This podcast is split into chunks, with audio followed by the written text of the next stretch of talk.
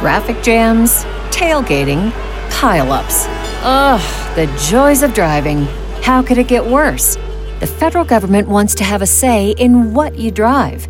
That's right. The Biden administration's EPA is pushing mandates that would ban two out of every three vehicles on the road today. Don't let Washington become your backseat driver. Protect the freedom of driving your way. Visit EnergyCitizens.org. Paid for by the American Petroleum Institute. Welcome to the Contrarian Investor Podcast. We give voice to those who challenge a prevailing sentiment in global financial markets. This podcast is for informational purposes only. Nothing on this podcast should be taken as investment advice. Guests were not compensated for their appearance, nor do they supply payment in order to appear. Individuals on this podcast may hold positions in the securities that are discussed. Listeners are urged to educate themselves and make their own decisions. This podcast episode may have ads and the occasional announcement. To listen without ads or announcements and take advantage of a host of other benefits, consider becoming a premium subscriber. Prices start at $9 per month. Visit the website contrarian.supercast.tech.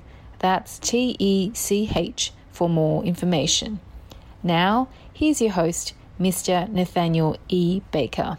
This podcast episode was released to premium subscribers on Monday, April 11th, without any ads or annoying announcements. There are two ways to become a premium subscriber. First of all, go to the website mentioned at the outset, contrarian.supercast.com. Or secondly, visit the Substack, contrarianpod.substack.com. Prices are exactly the same for both websites. It's the same service featuring the daily contrarian briefing and podcast you get every market day morning at around 7 a.m. You don't want to miss this. You don't want to miss out on the opportunity. And you certainly don't want to miss getting excellent episodes like these a full week or so in advance. So check it out contrarianpod.substack.com is probably the choice if you are already on Substack. Otherwise, contrarian.supercast.com. Now, on to today's episode. Here you go. Leo Schmidt of River Eddy Capital rejoining the podcast here. We are going to talk about this coming credit crunch. And we all know about inflation and how the cost of goods is much greater today than it was a year or two ago. If you don't believe me, just go fill your tank with gas. But we that's all been well documented, and we've talked somewhat on this program about what to do to protect your portfolio against inflation. But Leo here has a, a bit of a, a more nuanced view view on that, and also a little bit more of a an expansion of it. And so basically he I mean you know what I'll just shut up and let you let you introduce your idea here Leo and then we can take it from there. Nathaniel, thank you. And uh, thank you for having me on again. Thanks for coming on. Um, and plus, I, I love the title of, of, of your podcast, Contrarian, because it's, uh, it's a special place.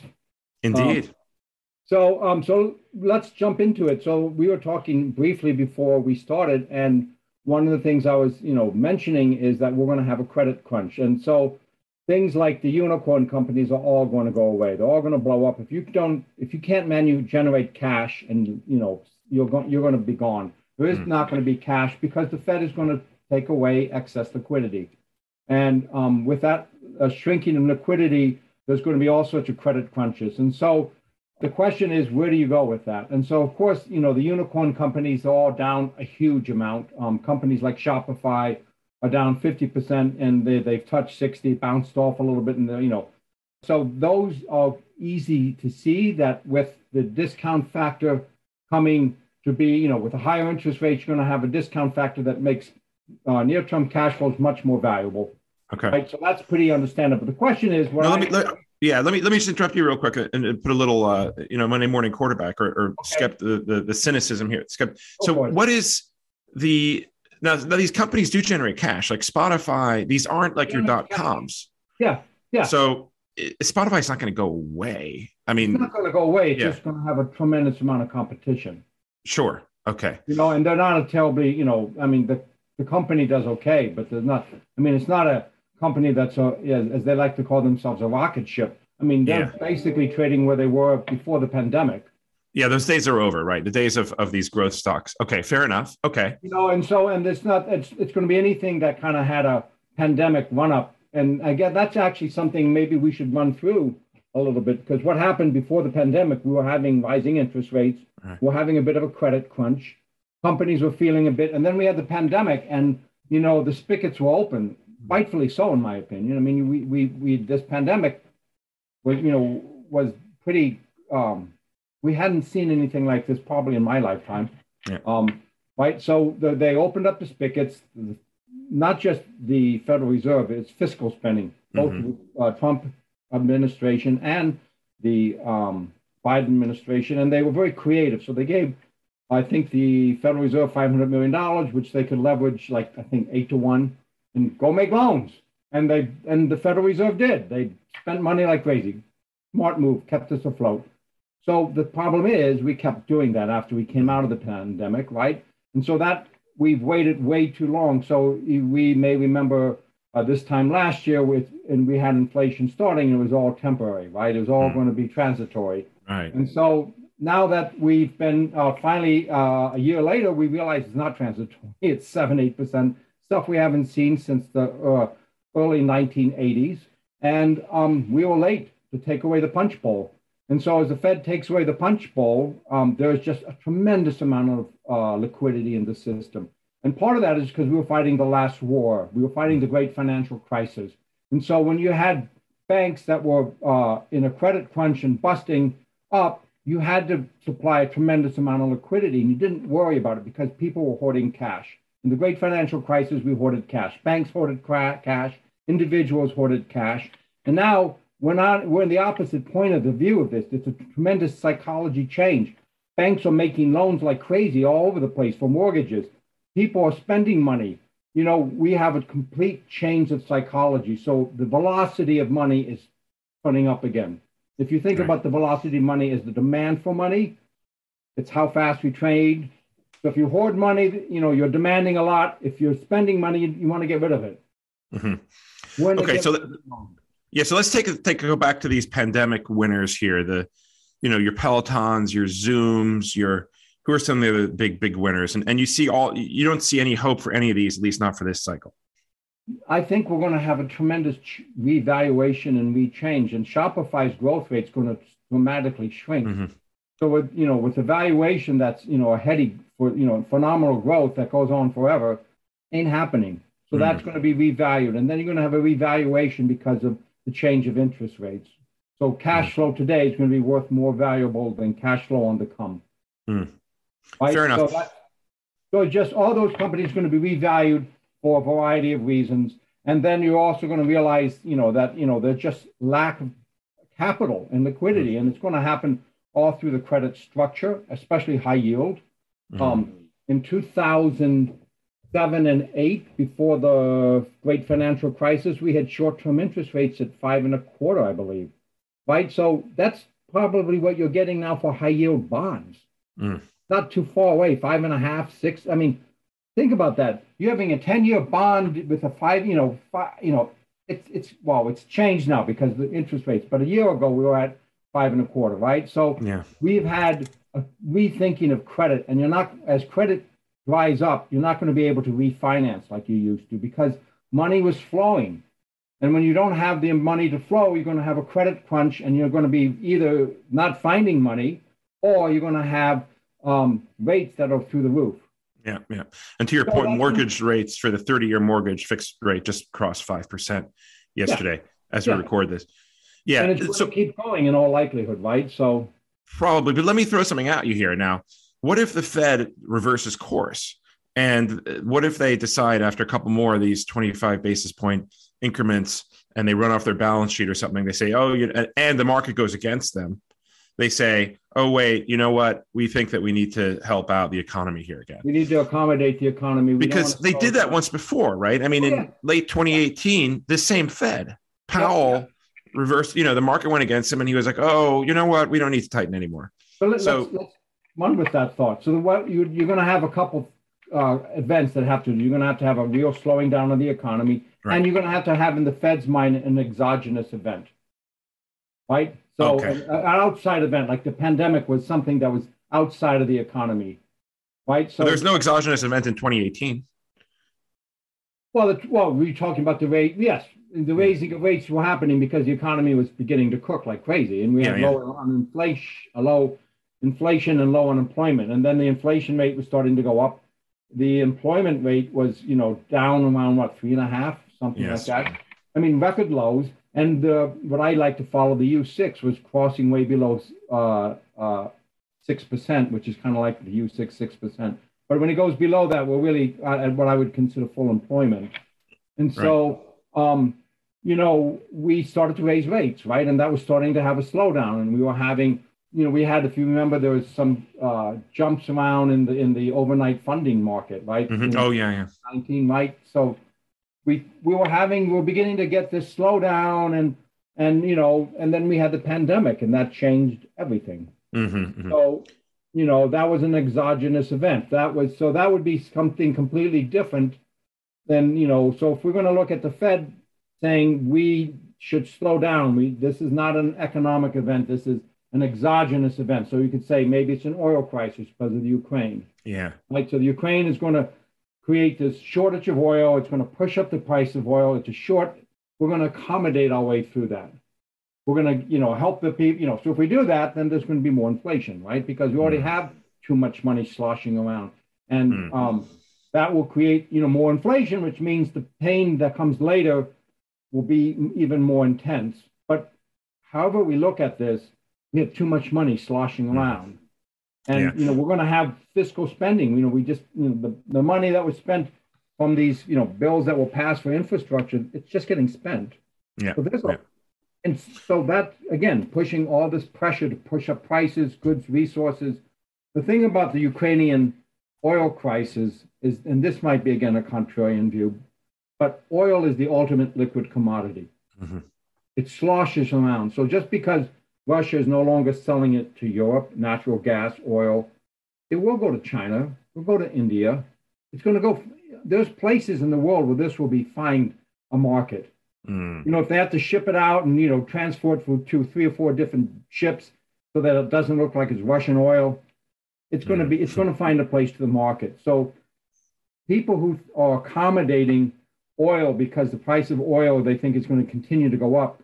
I think it's. I think we're. You know, yes, it could go. It could go higher, but it's not going to go higher forever, and Mhm, it's mhm. probably a short-term event which again is a contrarian. Last time I was speaking to you, I was saying go long oil, which was great. Yeah. Now I actually think it's a short Okay. because I think everybody's looking at the Ukraine crisis is going to be prolonged, but oil just finds a home. Okay. It's you know you can transfer it from one ship to another, so it no longer looks like a Russian flagged ship. Uh huh. You know, and there's plenty of places in the world where that will happen. Oil will find a home.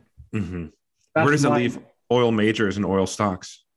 oil and stocks have kind of reflected the skepticism. I mean, they haven't gone, they they're kind of reflecting 70, 80 dollar barrels, which I Yeah. think is, you know, probably right. hmm hmm So they're not they're not screaming buys, they're not screaming sells. But Mhm. oil itself, which is, you know, then you know, there there is a place in the energy uh, complex that I think is really interesting. It's uh, pipelines in the United States, natural gas pipelines. So those are really interesting because natural gas in the U.S. will go to Europe, and we need to build more. And in particular, there's one I like, which I think we talked about last time, was um, Equitrans, which is the Right. Mountain Valley Pipeline. It's been slowed up because there's, you know, yet they thought they had all their ducks in a row, and yet there's another environmental challenge. They get the last 20 miles. Mm. We will. I'm pretty. Sh- this company will survive the, the delay, but the the question is now. Anyway, it's a good place to invest. Okay, so coming back here to the Fed. So, and to your point, your previous point, I guess if inflation is seven percent, the Fed can't really lower rates into that. That would be completely insane. Yeah, Um, but, but we've talked about it. But think about it. We could we could consider that because we're having a slowing down. We're having you know we're going to have political pressure, and they're going to be pushing us to uh, accommodate this higher in oil price. But yeah. that oil price is going to be pretty squiggly. Mm. And it's going to be high, and then we're going to have all the U.S. producers, you know, coming online. All the uh, alternative sources, the, the shale plays, are all going to come on. Mm. So that's going to, you know, oil will stay high, but it's not going to drop through the, you know, it's not going to go to 200. Yeah, yeah, yeah. Anyway, as, mm-hmm. as, far as like economic pressures, though, and if there is an economic slowdown after the, after the Fed does a couple of rate hikes, yeah, uh, you, you don't think it's feasible that they'll reverse course? Oh, I think it's possible. Mm-hmm. I just don't think so. That's the big question. Yeah, yeah. In my mind. So, what does the Fed? How does the Fed take a look at this? Mm-hmm. Do they look at this historically, or do they still fight the last war? Mm-hmm. Are they still fighting the great financial crisis and trying to accommodate every little hiccup yeah. in the economy with with looseness in the monetary mm-hmm. policy? Mm. And that was going to add to the inflationary pressure. Mm-hmm. And so that's the question. How does the mm-hmm. Fed think about this? See, yeah. I'm of the age where I can remember inflation. Mm. and not many people do anymore. Yeah. Right. So that's a whole thing. It's a, it's a psychology. And that psychology, you know, in some ways we have what was happening in the late 60s. We have in 70s, we have a, we have a, a war, which is Ukraine. It's not the U.S. war, but it's a war in the in the world, a great superpower. And we have a constraint on oil and gas it feels very similar. Yeah, and you know we have a go-go economy, which was you know what was happening in the late '60s. The Nifty 50, we were doing the go-go thing, and you know we're now with unicorns. So we mm-hmm. now have a, a unicorn land where mm. you know economics doesn't really matter. So that it will matter, and the question is how and when, and how do we kind of find our way through it. What we're seeing now is the beginning of you know really pretty nasty inflation. Seven eight percent is pretty nasty, yeah. and we have what real rates at, you know, the the the, the 10 year treasury is 250. Yeah. I mean, 10 years and you're five, you know, 5% below the inflation rate. I mean, you're losing money. Yep. You know, on, on a real basis, it's it's it's hard to conceive. So you, you have to think that inflation is going to drop like a rock to get there. And to get there, to drop like a rock, you got to have, you know, given the amount of money that's been pumped into the economy, to drain that is a different thing. And so what we have, in my opinion, is everybody's thinking about the last war. It's like, you know, France making the Maginot Line. We're going to defend ourselves against Germany. Germany just kind of doesn't end around. We're, we're fighting a war that is no longer being fought. Mm. And that's what with how I think about inflation. And mm-hmm. so that to me is my, is my biggest thesis which I think we talked about earlier, is the whole thing is you need cash flow today is yeah. going to be worth more than cash flow tomorrow. Right. Cash flow that can withstand credit crunches and the mm. econ- economy slowing down. Mm-hmm. And there are some companies that you think can do that, right? Yep. So okay. Let's, let's, let's talk. Let's come back and talk about that. But let me first take a short break to hear have our sponsors say their thing. If you are a premium subscriber, you will not get the break. So don't touch the dial We'll be right back. And if you want to become a premium subscriber, visit the website contrarianpod.substack.com or contrarian.supercast.com and sign up.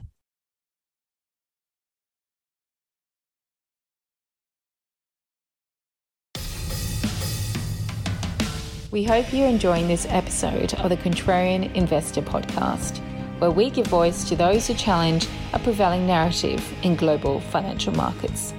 Consider becoming a premium subscriber. For $9 a month or less, premium subscribers receive a number of benefits. Podcasts are posted immediately after they're recorded, transcripts are made available within 24 hours. Premium subscribers get direct access to the host and access to private channels on our Discord server. They also get generous discounts to our virtual conferences and other services. And of course, there are no ads or interruptions. Visit contrarian.supercast.tech for more information. That's contrarian.supercast.tech. Remember, the .com website works as well, contrarian.supercast.com. And of course, don't forget the Substack, contrarianpod.substack.com. Same prices at both services. Check it out today. Now let's get back to the podcast. Here you go. All right, welcome back here, uh, Leo Schmidt, River Eddy Capital. We're talking about these companies that can withstand this credit crunch. So let's hear it. What, what are your ideas here? So we talked about a couple uh, individual things, and let me touch. Let me save the business development corps for, for point two. But point sure. one is um, what I like are um, me- uh, medical companies that are spun out of some of the big, uh, like Merck and Pfizer, have two spinouts that are just they're single digit PEs. They generate cash. They're at you know, 10% free cash flow yield or 7, 7 8, 9, 10% free cash flow yields. And they have a tremendous amount of debt. So yes, they'll, and they, they're unloved because they're not going to grow. But that cash flow is strong, steady.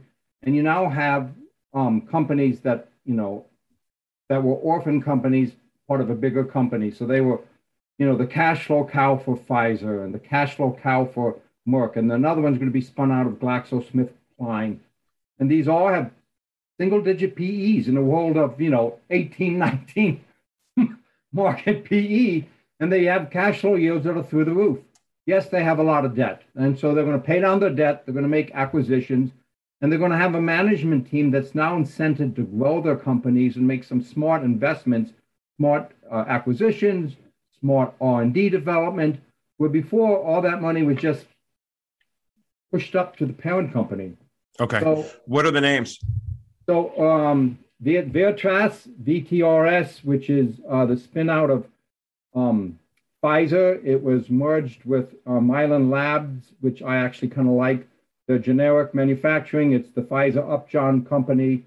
One of the things that's going to happen is all the Mylan products are going to go through the Upjohn um, international distribution. So that should be a little growth it's been clobbered because they uh, sold off their biotech unit, or, and um, that was the growth machine. So the growth now is being rethought. It, it's it's a phenomenal idea. It's you know the cash is like it's over ten percent free cash flow. Wow. Um, okay. Uh, the other one is Organon. It's a spin out out of Merck, OGN, and Organon is um, you know uh, they have a women's health business that's pretty nice Again, they have a tremendous amount of over the counter generic drugs, which I particularly love because these are cash flow machines. It's branded drugs, you know, it's stuff that you use over and over again, and they have lots of them. So it's a steady cash flow. Yes, it may go down in a recession because you don't buy that extra whatever, you know, for your ointment for your finger. But, you know, you need this stuff, and it is, again, a cash flow machine and they have a women's health business that they're going to really try to grow. So this may not be a rocket ship, certainly, you know, but it will be something that has high free cash flow. And you're going to see just increasing cash flow as they pay down debt. Mm. It's, it's, a real simple story. They, they have the ability to improve their credit metrics just based on their own cash flow. And that cash flow has really va- tremendous value in the world that we live in today mm. where cash flow today is, is worth much more than the cash flow in the future. Mm. I mean, mm. it's always a good idea, but it's going to become in particularly important. There's another one that's going to be spun out of GlaxoSmithKline in the second quarter of this year, might fall over to the third quarter. You can buy GlaxoSmithKline now. It's an interesting idea, but you could wait till um, till the spin out. And then this, what happens in the spin out, portfolio managers has two pieces of paper. I own Glaxo because I like their whatever, their cancer drugs. But I have this other piece of paper that's this slow growing, over the counter. You know, I didn't really like it that much. So, but typically what happens is the portfolio manager dumps the ugly duckling. And that ugly duckling gets really, really cheap on the spin out. And then you you buy it. And you know, it used to be in the 90s, it was it was like shooting fish in the barrel. Mm. I, I bought tons of these, and they were every time the ugly duckling goes down, you buy it, it just gets a, you get a bounce. But typically you have management that's finally incented to grow the company instead of just pushing cash to the parent. We, we I used to call them orphans. We called them mm-hmm. orphans. Mm-hmm. You know, the orphan company. And now so GlaxoSmith. Uh, so we don't know what's what the spinout's uh, going to be, what it's going to be called yet, or what the. I don't know is. what it's going to be yeah. called yet, but it's due in the second quarter, which is I think a phenomenal idea. I mean, when right. it comes, just I think they're also going to pass put into that the vaccine business. Yeah. Which is a really interesting business because it's difficult to do. You have a lot of FDA um, mm. Issues because you're, you're, injecting directly in, so the, the manufacturing process has to be exceptionally pure. It's difficult to do. And um, you know that's it's a it's a nice little business. Viatris has the Mylan business, which also has injectables. Right. Um, so that's and you know there's a couple of these companies like like uh, Viatris has um, an EpiPen issue because EpiPens from Mylan, and the, it's they have legal overhangs. All that stuff is noise. Take a look at the cash flow and take a look at how steady that is and the multiple sources that it's coming from. It's not, it's not one drug. It's many, many, many small drugs. I think the GlaxoSmithKline company has $1,900 million brands that they generate. I mean, these are companies, it's just they have tremendous cash flow. Anyway, mm-hmm. so the high the, levels of debt are not a concern here, especially with interest rates rising. I mean, um, so they're going to pay. Uh, they have the cash to pay it off, I guess. Viatris is going to divest, I think, roughly six billion dollars of companies. So they have 24 billion of debt. They're going to divest, and they're going to, uh, you know, roughly six billion. So we don't know which ones yet. So that's a, always a concern. We don't know, but you know, that'll knock it down to 18, and you have six billion dollars of uh, EBITDA, six and a half so that's, you know, that's going to be a three times multiple on a steady cash flow. So it's borderline investment grade. Hmm. And if they were well known, if the management was known, it would definitely be investment grade. And they're going to yeah. knock it down to two and a half, and that would take another, you know, year, two years to get to that spot. So in the okay. meantime, they're going to pay dividends and buy nice. back stock. And you know, once you get to that, you know, two and a half times leverage, you got a lot of cash. Yeah, yeah. Yeah, no question. Sick of me yet? Become a premium subscriber and avoid all ads or interruptions. Other benefits as well. Visit contrarian.supercast.tech for more information. Let's talk about these business development companies, BDCs. BDC. So, um, what's really nice about business development companies, they're kind of like you're kind of running into the teeth of the, of, of the beast, right? Hmm because you're looking at companies that have leverage and they're making lev- they're making leveraged loans to high yield, you know, entities. So, you know, typically when you have a PE company making an acquisition, they need first lien loan. But then they can issue, they can buy the company with this first lien loan. So they put in a drop of equity, they get a first lien loan, they issue high yield debt bonds, you know, five, ten years out. And then, you know, you they pay off some of that first lien loan and or first, you know, that bank. So it's a place banks used to play in. Banks used to do this. At the end of the great financial crisis, banks were kind of prohibited. Mm. So there's all these companies that have grown up called business development corps. They are, you know, making this uh, the CLOs, all these credit loans, you know, collateralized loan obligations, which then get you know packaged off in securitized product, and you know that is a bit of you know the same craziness that led to the great financial crisis, all these mortgage products that all got bundled up and people, you know, took a look at um, It doesn't sound particularly safe, Leo. I got to tell you, it is not. So I'm giving you so. but the question is, so when you find the right manager, you have the first lien loan. So first lien loan okay. means you're standing in line. You're the number one person.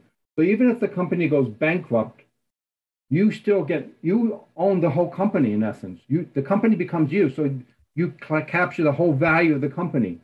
So the question is are you making a good loan to a good so yes the, the financial leverage might be too much but you don't really care if you're standing first in line. Yeah. So but there are bdcs that make these first lien loans yep and so I my favorite super is senior uh, or whatever. uh, gbdc if i i looked it up uh, not too long ago a couple weeks ago they have like 90% of their portfolio in first lien loans. And so you have a very low risk, plus the very good managers. They've been doing it since 1994. Take a look at, I think they have like a 7 or 8% um, dividend. Right. Yeah. Current prices is actually almost 8%. Yeah. And so, okay. And now there's no chance because this is a lot of problems, as you know, if you invest in, like, say, a hedge fund and it has a good strategy, sometimes the manager starts to do other strategies. But there's and and with this, obviously it's all loans, but there's no chance that they deviate from the first lien. They've been portion. doing this since you know for 30, 40, um, 30 okay. years. And all of it's first lien loans. They've never gone up the risk spectrum.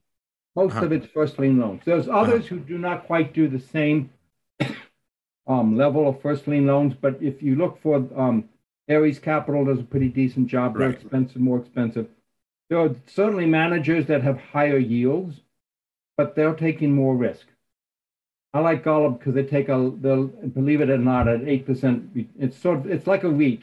So BDCs are are forced by law to dividend out like ninety percent of whatever they take in. Hmm. So it's a REIT, but it's not a REIT. Hmm. It's a bank that's making or a company that makes loans to other companies. Interesting.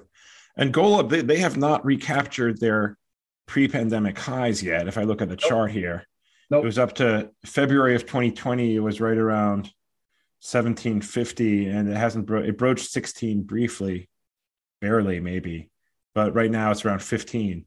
So yeah, it's still a, quite a big discount to the pre-pandemic level. Yeah, the, and there's a there's a group of them out there.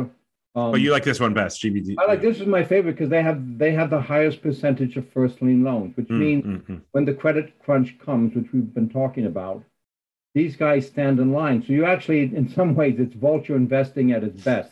If Yeah, you buy a company, you're giving a loan for whatever, and then you know if they if if if your equity sponsor goes bust, you get the whole company, yeah, which you know may be a bit of a uh, strange way to buy a company, but it's a clever way, and then that cash flow comes to you. So the question is, have you bought or have you lent to good businesses? And these guys are pretty smart managers.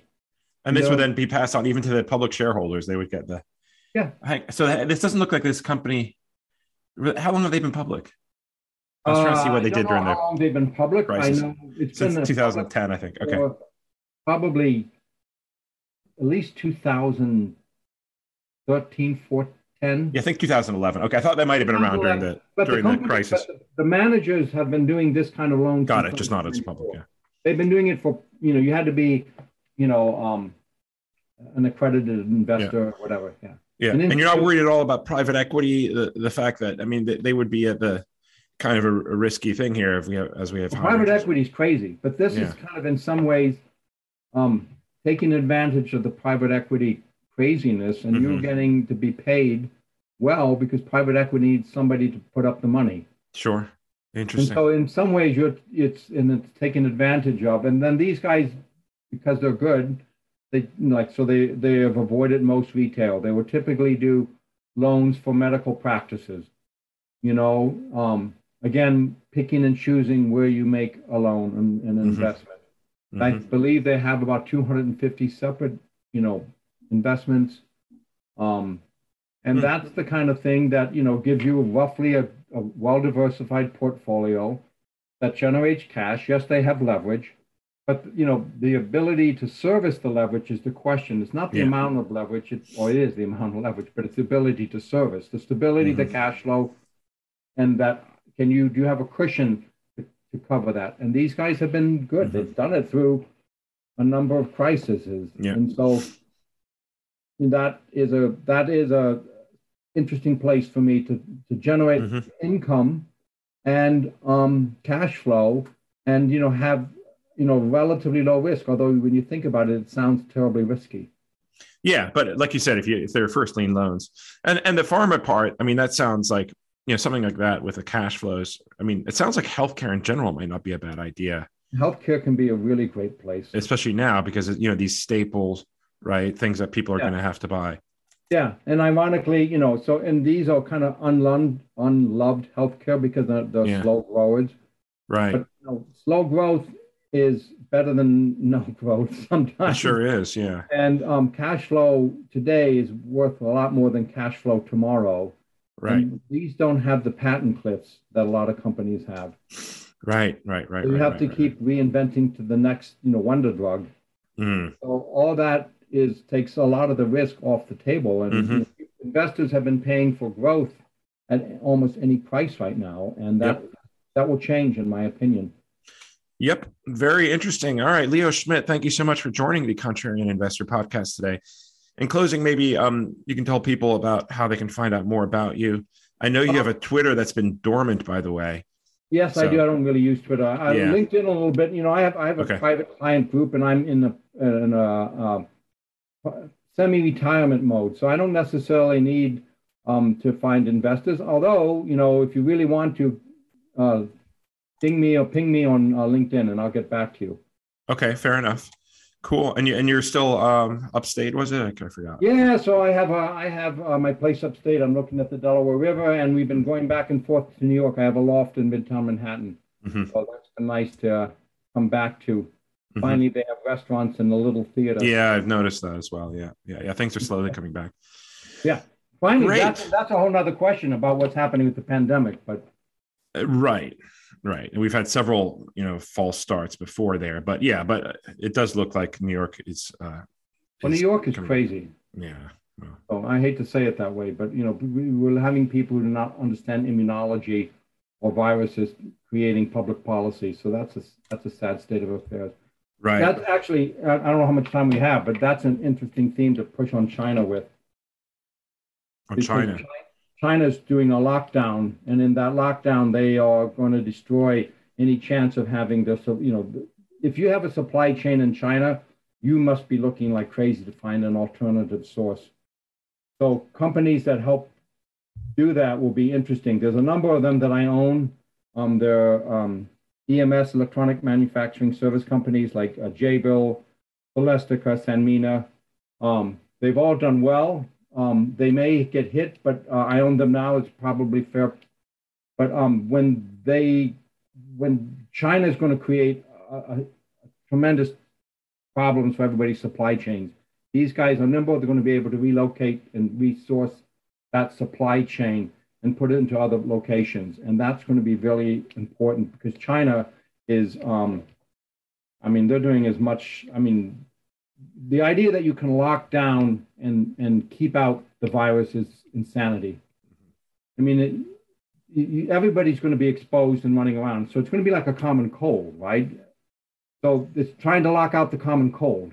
I mean, yeah. Well, let's not go there. But the point is, you have these companies, and what do these companies do? They they manufacture and they're moving. Yeah. So they manufacture.